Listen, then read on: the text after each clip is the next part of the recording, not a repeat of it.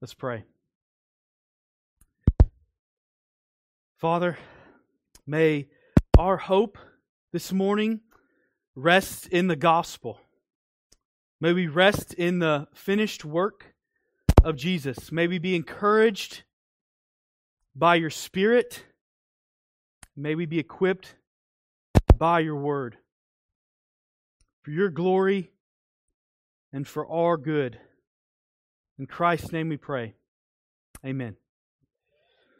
If you have a copy of God's Word, you can turn to Hebrews 13. Hebrews 13, we're going to be looking at verses 7 to 12. Hebrews 13, verses 7 to 12.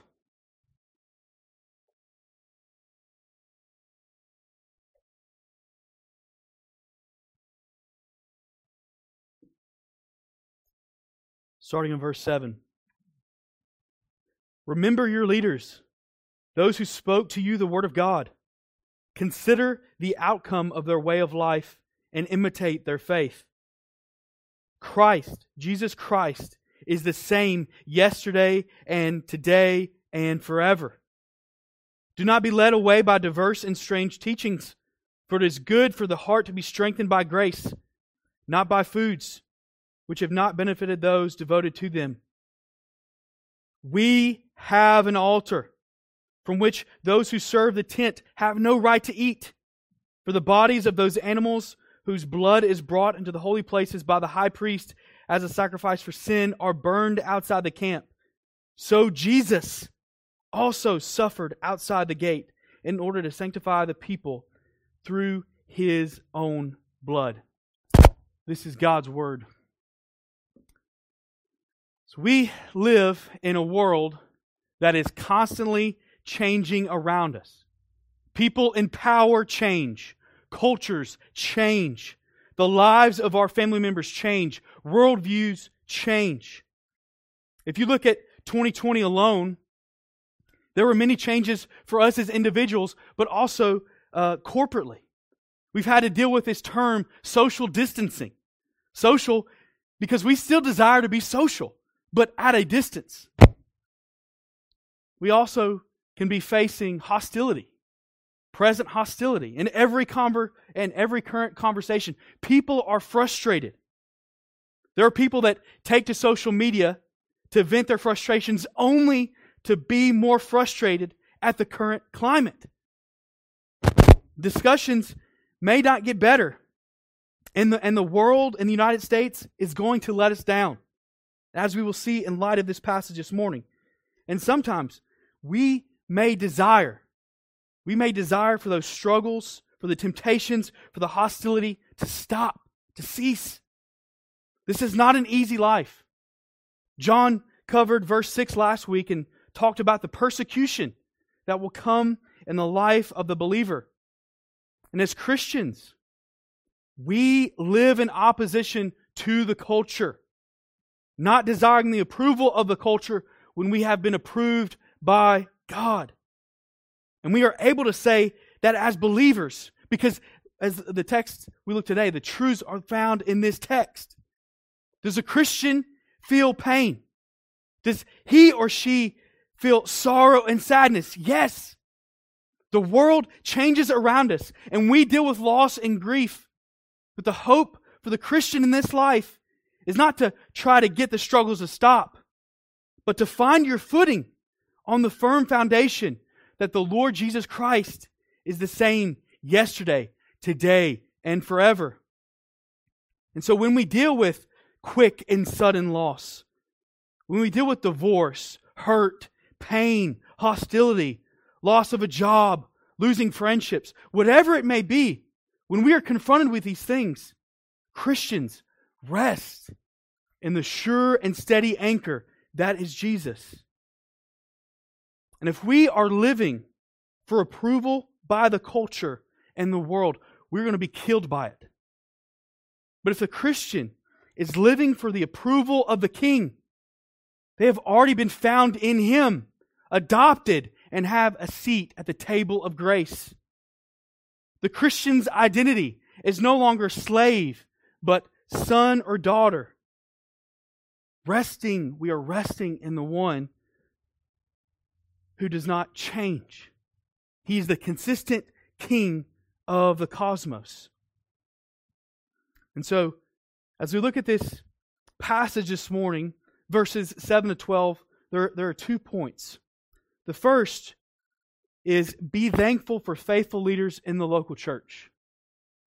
Be thankful for faithful leaders in the local church. We'll see this in verse 7. The second point is that the gospel of the Lord Jesus is essential to the church. And we see this in verses 8 to 12. But this should be obvious, right? But we live in a culture that becomes less and less clear about the gospel. Some of us are more clear with our friends about how we feel about a particular football team or what was on the news last night than the gospel of the Lord Jesus Christ. And so it's easier for us to talk with family and friends about matters that are not as controversial. But what is more weighty? What is more weighty to talk about than the gospel of the Lord? As Paul said in 1 Corinthians, that if in Christ we have hope in this life only, we are of all people most to be pitied. But since Jesus was raised from the grave, there's nothing more essential to talk about. And on top of that, there are some that gather for worship where the gospel is nowhere to be found. And so, as we will see in verses 8 to 12, the gospel is essential. The gospel is essential to the local church and to the people of God. So, our first point this morning, God has given you leaders in the local church. Be thankful for them. God has given you leaders in the local church. Be thankful for them. In verse 7, the writer of Hebrews calls the readers to do 3 things. To remember, consider, and imitate the faithful leaders. Remember the leaders, those who spoke the word to you. Be thankful for those who preach the gospel of God to you.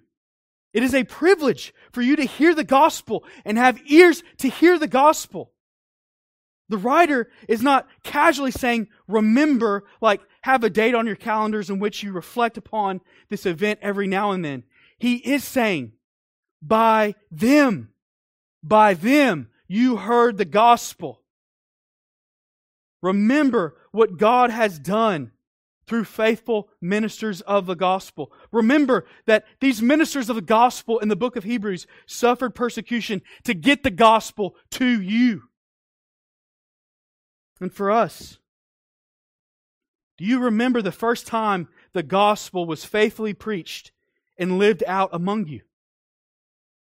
As believers, we're called to remember the faithful leaders, ministers of the gospel. Consider what they have done and the sacrifices they have made, and imitate them because they were faithful to the Word.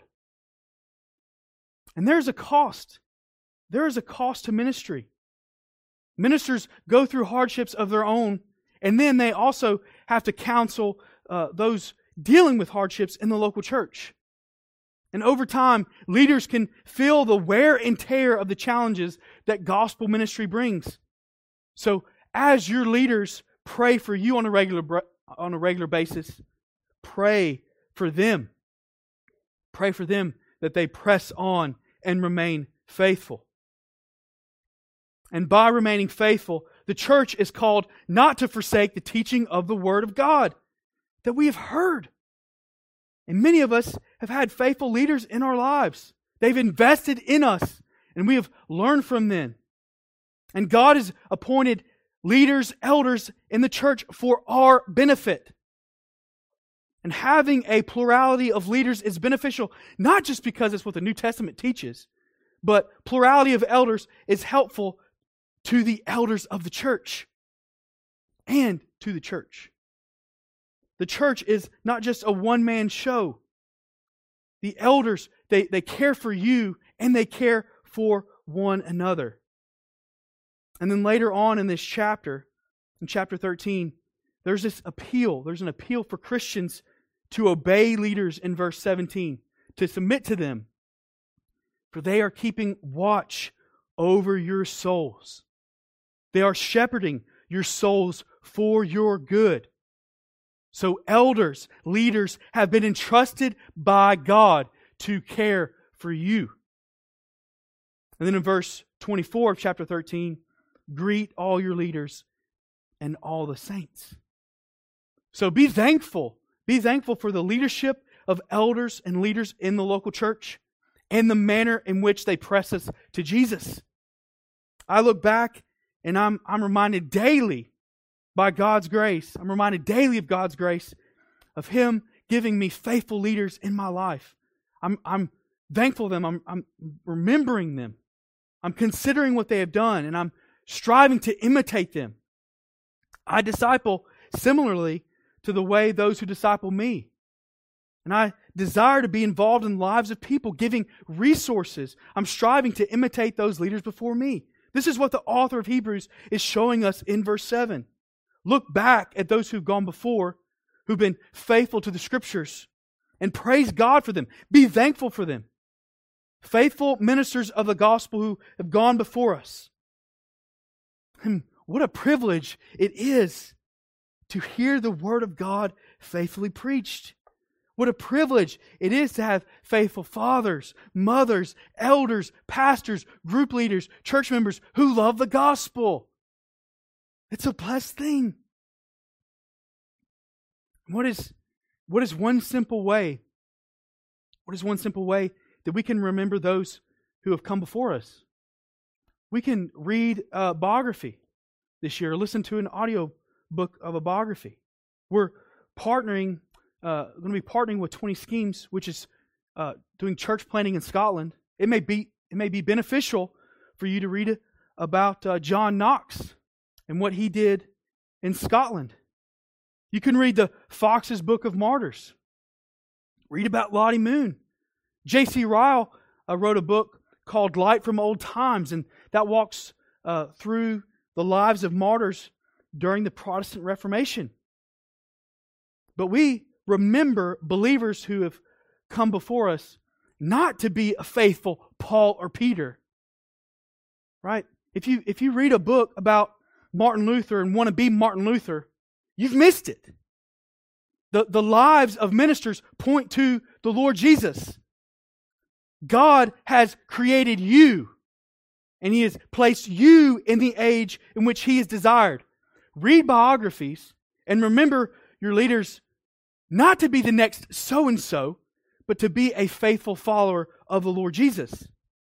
And these faithful leaders that have gone before know that it is not them.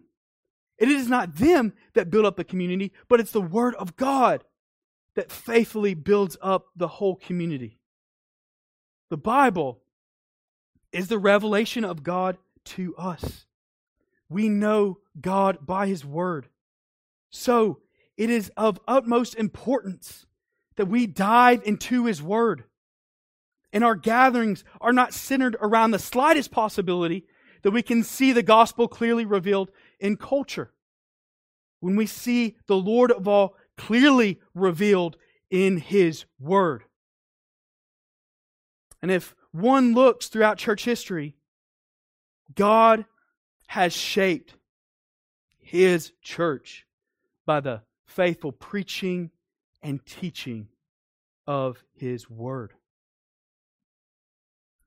Then we see verse 7 leads into verse 8. And then we need to think about the context of the book of Hebrews. Various Jewish Christians are facing persecution. They're dying for the faith. Many Jewish Christians are tempted to go back to the synagogues and flee persecution. Jewish Christians coming to verse 8 for the first time and reflecting upon it should be like someone with new eyes. Look on Him. Behold your King. This leads us to our second point this morning, that the gospel of the Lord Jesus is essential. It's essential to the church. And let's go ahead and read again verses 8 to 12.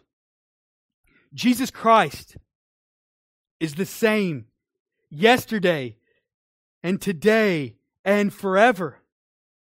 Do not be led away by diverse and strange teachings, For it is good for the heart to be strengthened by grace, not by foods which have not benefited those devoted to them. We have an altar from which those who serve the tent have no right to eat. For the bodies of those animals whose blood is brought into the holy places by the high priest as a sacrifice for sin are burned outside the camp. So Jesus also suffered outside the gate in order to sanctify the people through his own blood. Gospel preaching in the local church is not an option. It's not an opinion. It is essential. And I know over the past year that this word essential in some ways has been misused. Let me be clear. There is nothing more essential on this planet than gospel preaching. There are people that are going to hell because they have not trusted in Jesus Christ as Lord and Savior. And I understand that we are living in a pandemic, so do not mishear what I'm saying. If we are able to assemble ourselves, we need to. And we thank God for the day in which we live, that we have technology that can be used for good and His glory. We can record services and send them out. Members dealing with COVID or concerns of COVID can watch from home. But if North Hills does not preach the gospel, it ceases to be the church. We become a country club without the gospel. And so, beloved, week in and week out, we long for Sunday. We want to gather. We want to sing praises to the Lord. We want to hear the word of the Lord and pray together as a united body of believers. And this is good for us to long for the Lord's Day. Because when the Lord's people gather, it's a taste of heaven. But across this country, there are people who are longing to hear the word, and yet ministers are not preaching Christ. Preparing the church to suffer well. A few years ago, my cousin's funeral, the minister made no mention of Christ, no mention of the gospel or eternity. Beloved, when people are suffering, bad preaching is magnified. And in our loss, suffering, grief, we need Jesus. We desire to see Jesus. And so in verses 8 to 12, we are reminded about some essential truths of the gospel that leave no room for debate. And the first truth is in verse 8, that the Lord Jesus Christ is the same. The Lord Jesus is unchanging.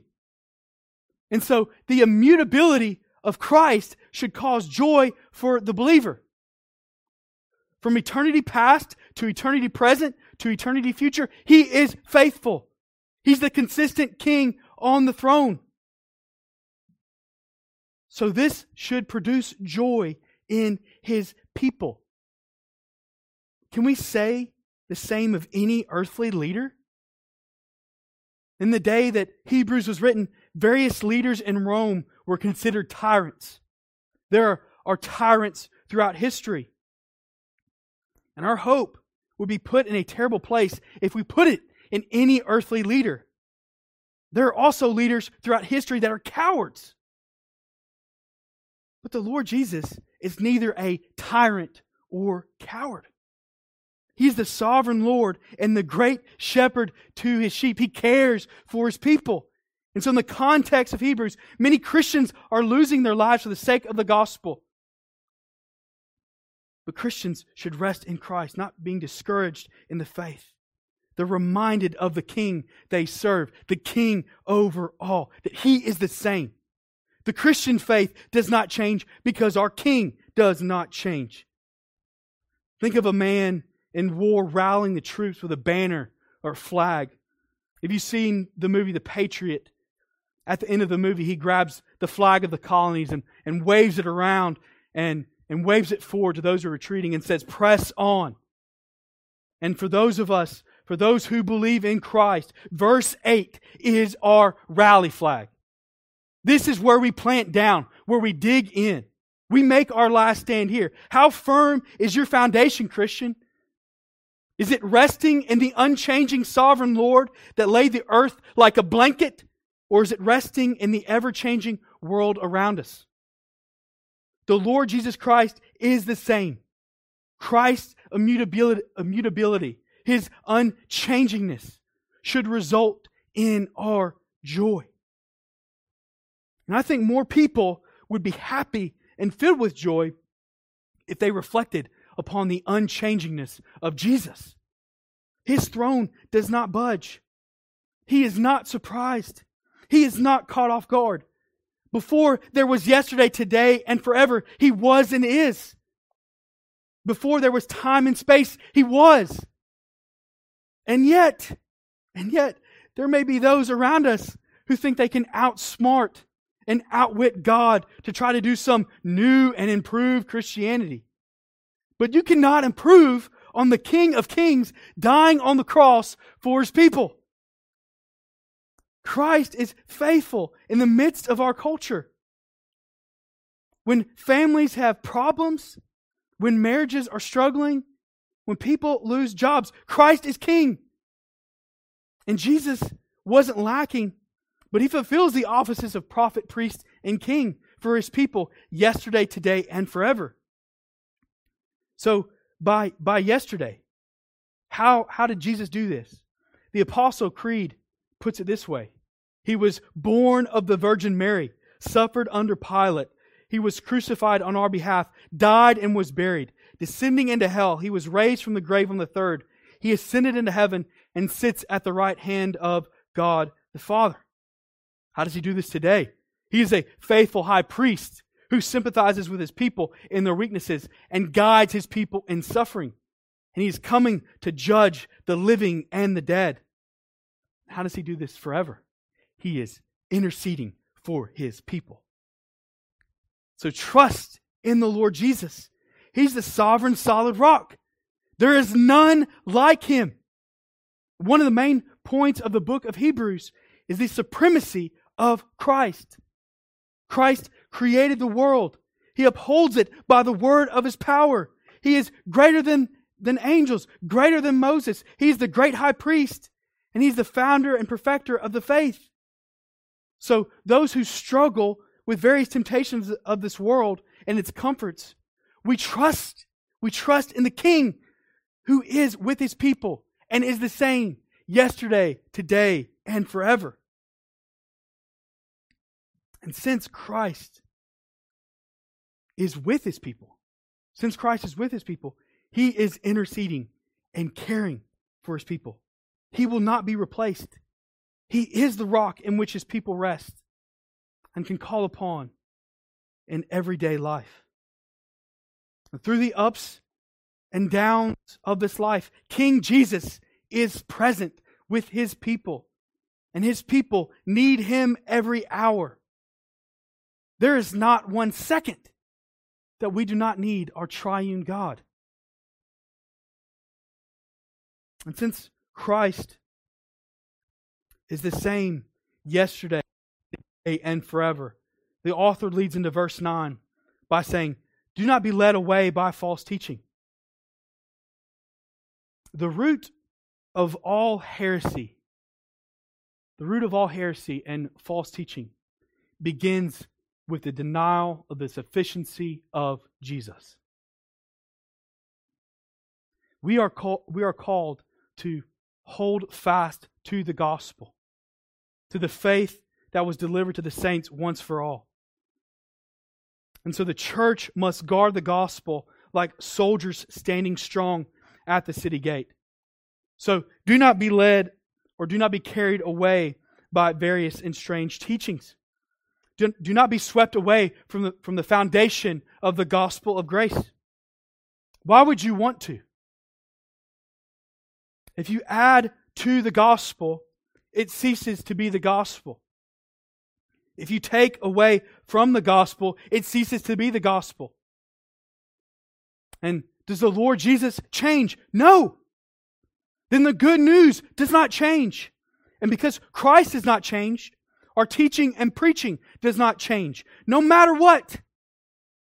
even if that means someone is offended by the gospel or it implies that they are a sinner.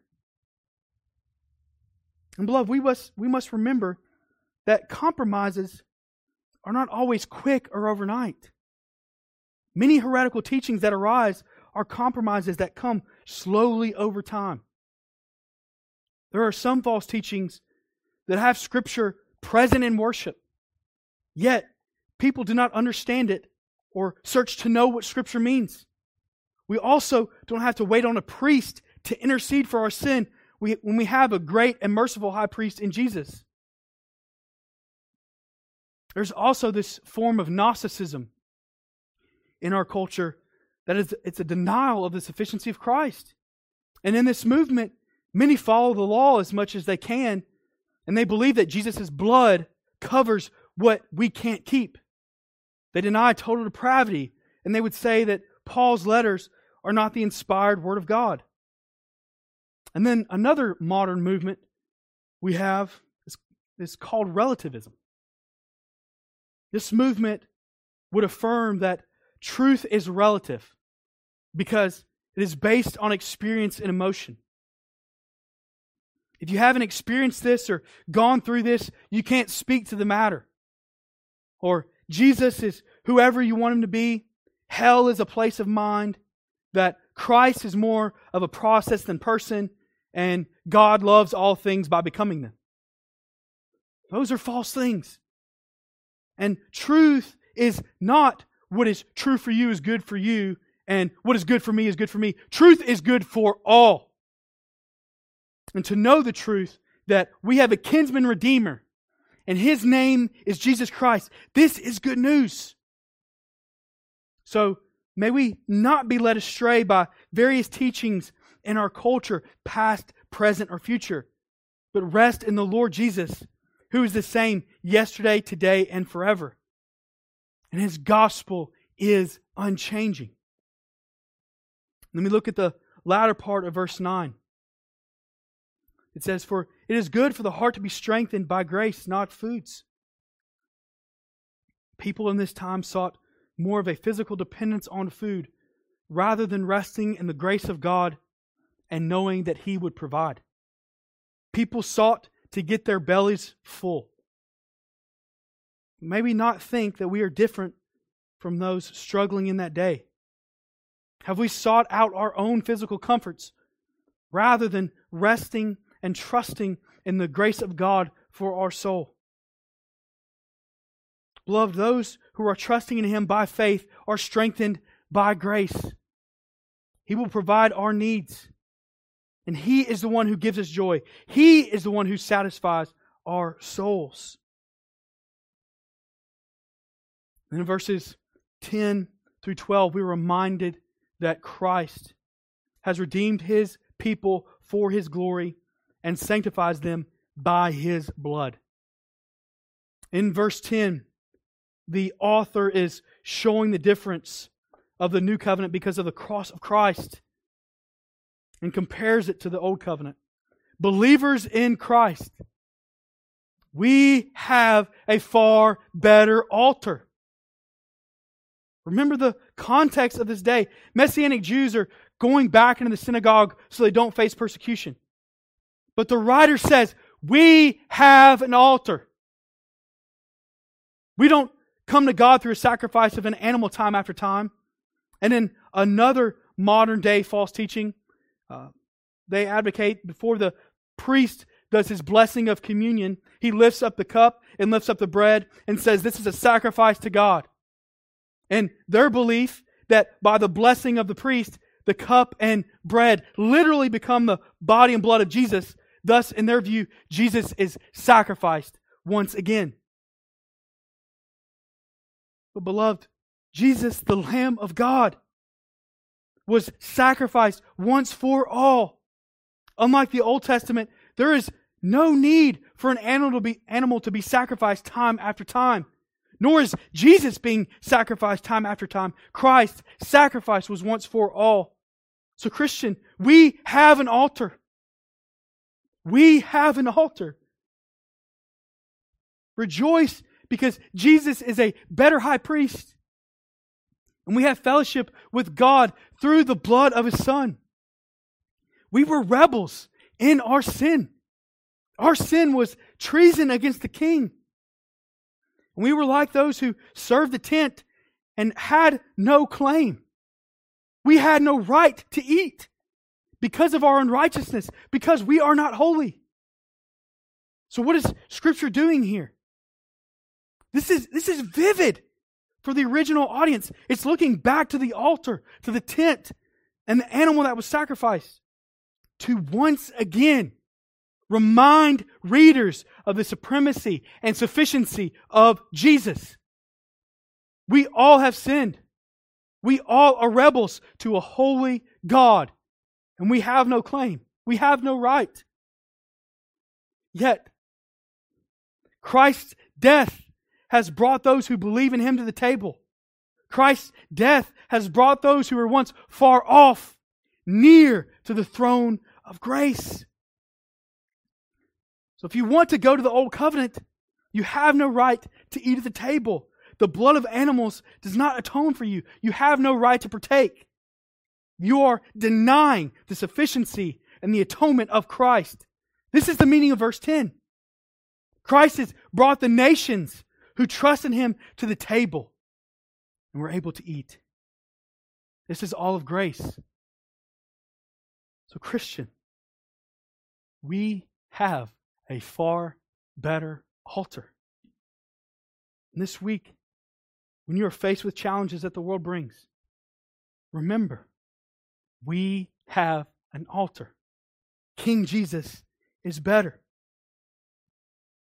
And continuing on in our text in verses 11 and 12, the writer is continuing to reflect upon the sacrifice of Christ with a sacrifice that took place in the Old Covenant. In the Old Testament, the blood of animals was brought to the most holy place by the high priest in the tabernacle. And according to Leviticus 16:27, the bull is to be burned outside the camp. Just as the animals were burned outside the camp, Jesus suffered outside the camp. These shadows in the Old Testament are pointing to the substance, which is Christ in the New Testament. Our King left the Father's side in heaven, took on flesh, dwelt among men, lived perfectly to the law, and no charge could be brought against Him. Yet the King of the cosmos was tried unjustly. He was put on trial by men in which He was using to fulfill this gospel promise. Jesus' life was not taken from Him. The Gospel of John chapter 10 verse 18 says that He willingly laid it down. So there was not one point in which Jesus was not in control.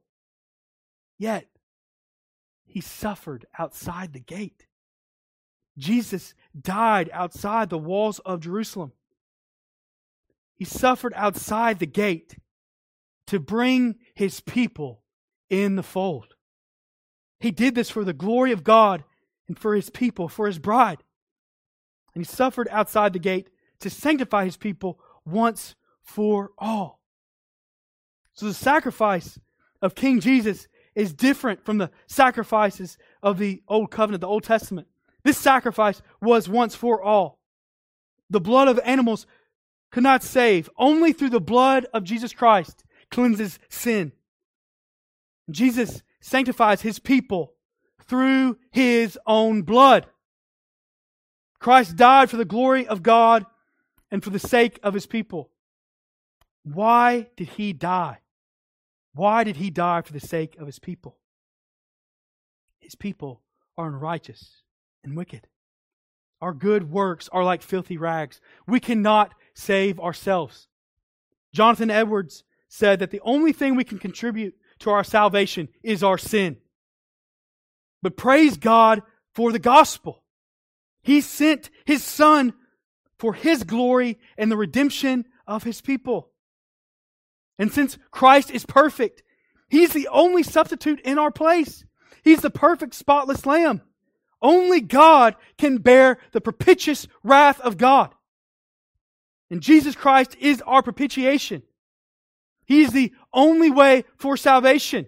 Not Muhammad, not Hinduism or Buddhism, but salvation comes from the beloved, the Lamb, Jesus Christ alone. And only His blood can sanctify His people. And so the next time we are faced with the temptation to respond in anger or vengeance, think about His blood.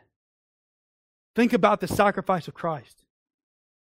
The next time we're faced with the temptation to give up and to give in into evil desires and wickedness, think about His blood. The next time we try to justify our sin, think about His blood. The next time we want to quit, think about His blood. It's the blood of Jesus that sanctifies His people. And if death passed over, the houses of Hebrews in Egypt that were soaked in lamb's blood, how much more will death pass over those who've been washed in the blood of Christ? Death has no sting. The grave is not victorious. Why? Because our King sacrificed Himself. He shed His blood for His people. And you're not going to find better news than this. Who is like our King?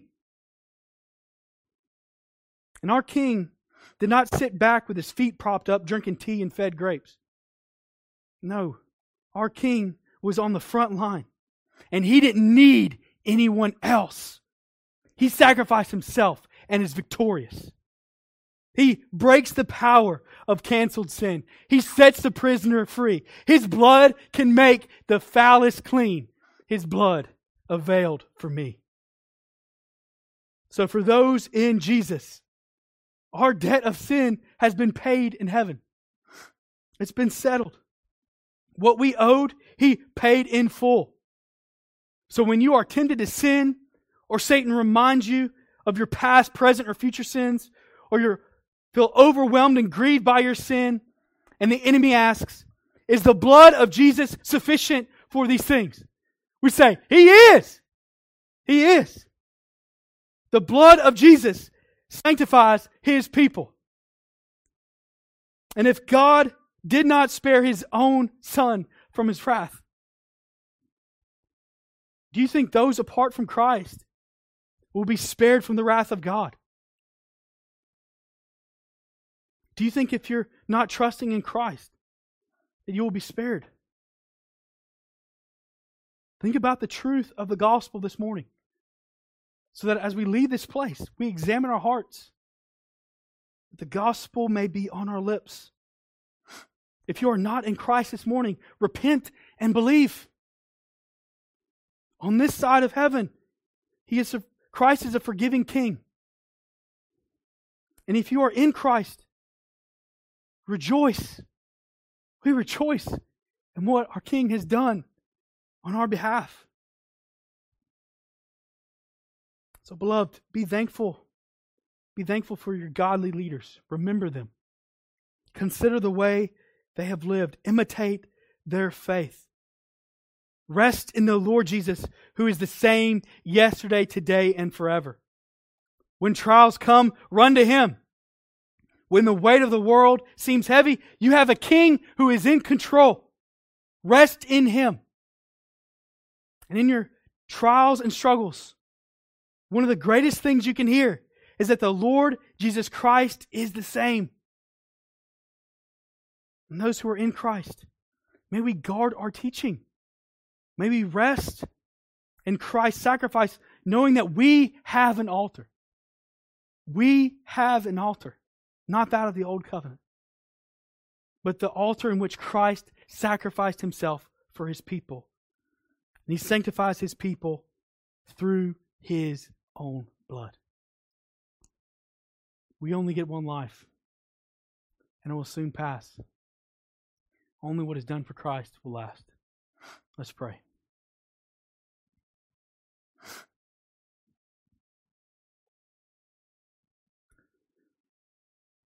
Father, for those who believe, We thank you for showing us grace through your Son, Jesus. In him we get what we do not deserve. We have received grace when he received judgment for our sin on our behalf. So, Father, may you continue to draw people to yourself. May people repent of their sin and trust in Christ. Father, we have an altar. And we have the Lamb. The Lamb who is your Son and was slain on our behalf. He died in our place. And now death for the believer has been overturned. So for those in Christ, may we be ambassadors for the gospel in our families, in our community, and to the nations. May the gospel be rooted deep in our hearts so that it does not waver from our lips. All for your glory and for our good. In Christ's name we pray. Amen. Amen. So before we come to the Lord's table, we're just going to take a moment. We're just going to